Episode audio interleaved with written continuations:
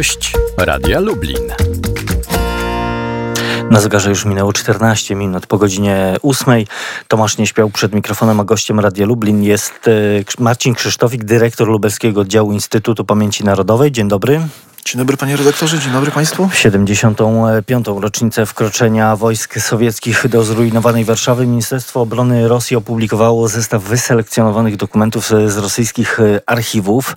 No i to był kolejny krok e, po tym, jak prezydent Federacji Rosyjskiej Władimir Putin oskarżył mm, Polskę o współodpowiedzialność e, Polski za wybuch II wojny światowej i antysemityzm, co oczywiście wywołało reakcję na całym świecie.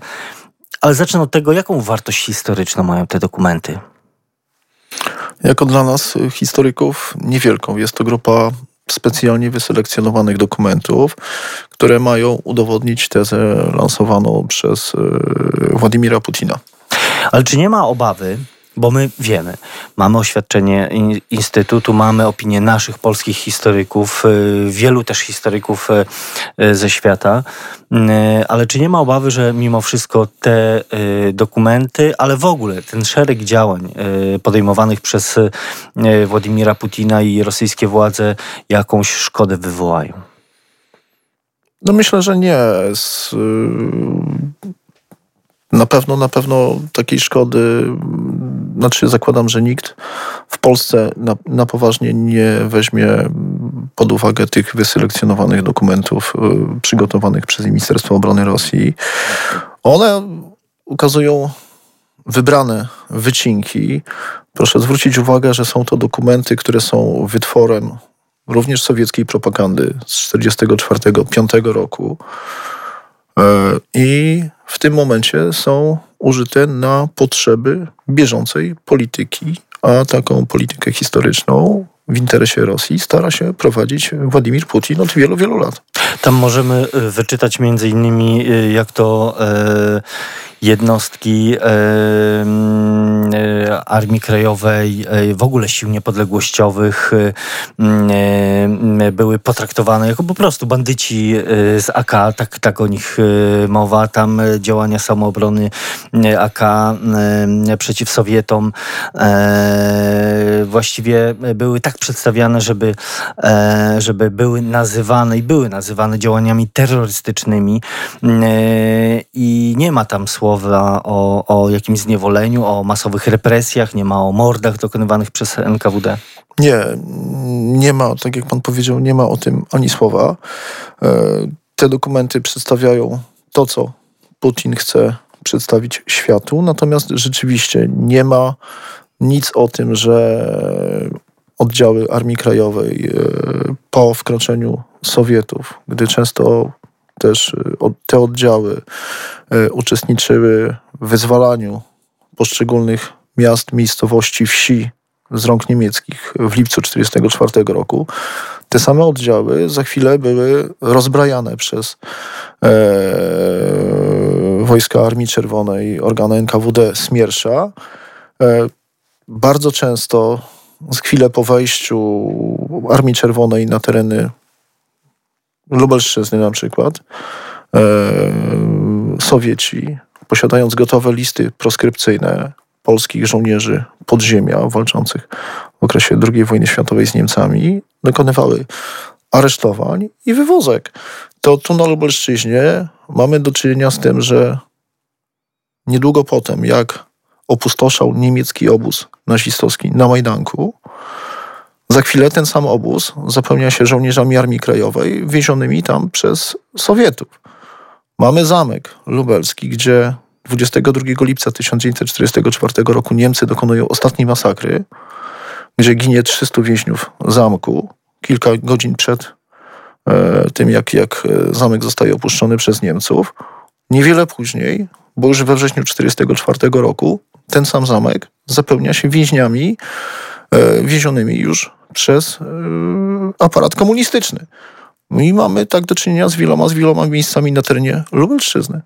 No właśnie, mamy chociażby konkolewnicę yy, zwaną Małym Katyniem. Tak, mamy, mamy konkolewnicę, gdzie w konkolewnicy stacjonuje sztab tworzącej się drugiej Armii Wojska Polskiego, e, a przy nim funkcjonuje sąd polowy drugiej Armii Wojska Polskiego i poszczególnych jednostek, który skazuje na karę śmierci sto, stu kilkunastu żołnierzy, mm, żołnierzy drugiej Armii Wojska Polskiego, gdzie głównym zarzutem względem nich, jaki był stawiany, było to, że przed wcieleniem do jednostek drugiej Armii Wojska Polskiego byli żołnierzami Armii Krajowej, Batalionów Chłopskich czy Narodowych Sił Zbrojnych.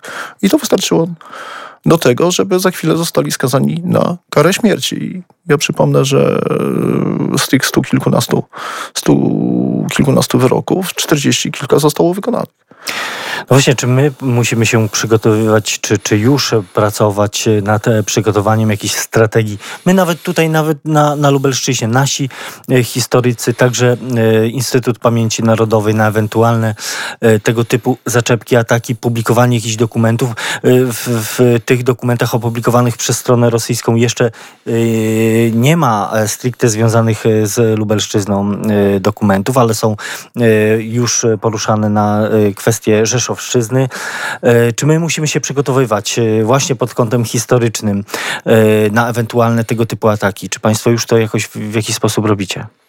Biorąc pod uwagę to, co, do czego dąży Władimir Putin, wydaje się zasadne być przygotowanym na prezentację wyselekcjonowanych dokumentów z sowieckiej propagandy. My jesteśmy gotowi również w każdej chwili udostępnić dokumenty, zwłaszcza dokumenty procesowe e, żołnierzy polskiego podziemia niepodległościowego. E, ja tutaj e, w każdej chwili jesteśmy w stanie pokazać oryginalne dokumenty sowieckie, które znajdują się w naszych aktach. Tak? To są, biorąc pod uwagę, że tworzący się aparat komunistyczny, aparat bezpieczeństwa był zasilany przez Sowietów w organach informacji wojskowej było to normą, że Sowieci stanowili większość funkcjonariuszy tej formacji. Stąd też większość dokumentacji z tego okresu 44-45 roku wytworzona przez e, ten aparat jest, jest nawet dokumentami sporządzonymi w języku rosyjskim. E, a często też e, widać, że już dokumentacja na przykład procesowa dotycząca wielu, wielu żołnierzy Armii Krajowej sądzonych czy to w 1944 roku, czy na początku 1945 roku jest e, kalką dokumentów rosyjskich. Widać, że, że, że tam są pewne sformułowania, tak jak na przykład lubliński garnizon, tak użyte sformułowanie w języku polskim, w języku polskim ono nie funkcjonuje, tak? Jest, jest typowym rusycyzmem, który został w ten sposób przetłumaczony.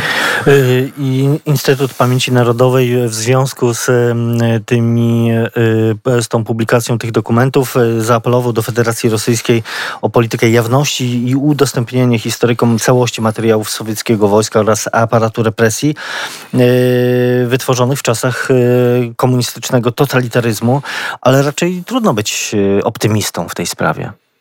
Nie, nie spodziewam się tutaj jakikolwiek gestu dobrej woli ze strony władz Federacji Rosyjskiej w ujawnianiu kompletu dokumentów, ponieważ e, ujawnienie tego kompletu dokumentów, tak, czarno na białym ukaże perfidię w tym momencie dzisiejszej próby prowadzenia polityki historycznej przez Putina.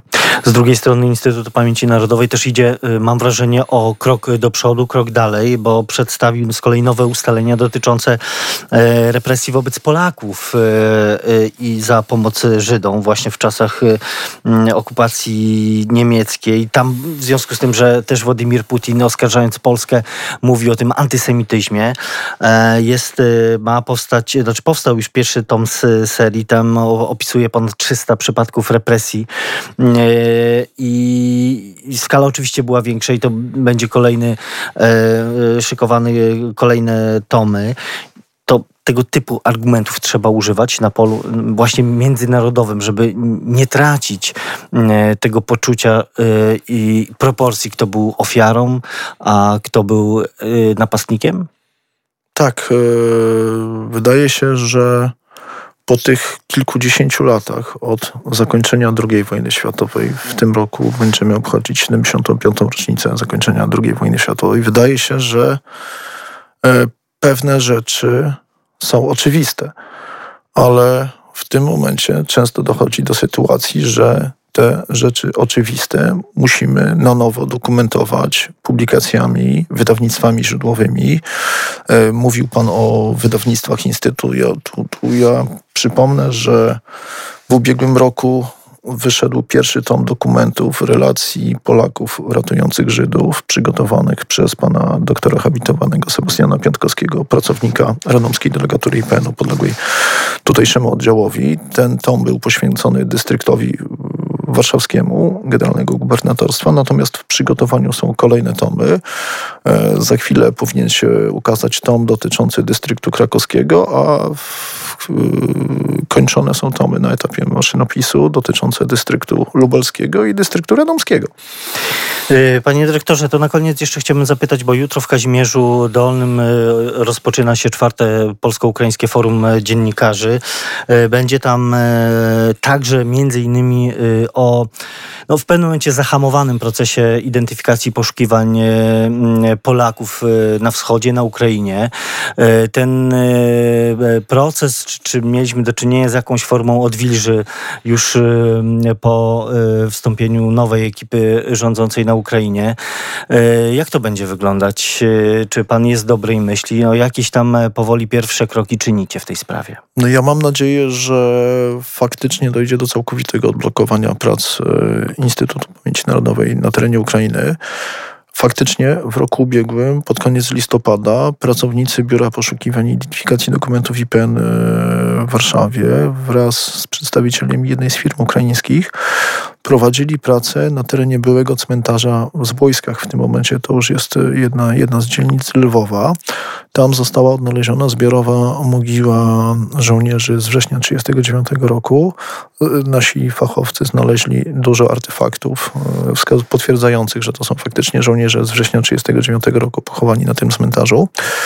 E, mamy nadzieję, że jest to taki dobry prognostyk e, przed tym rokiem i kolejnymi latami, ponieważ my jako Instytut y, Pamięci Narodowej jesteśmy gotowi wejść w co najmniej kilka, kilkanaście miejsc na terenie Ukrainy, żeby odnajdywać miejsca pochówków naszych rodaków i żeby w godny, chrześcijański sposób dokonać należytego im pochówku.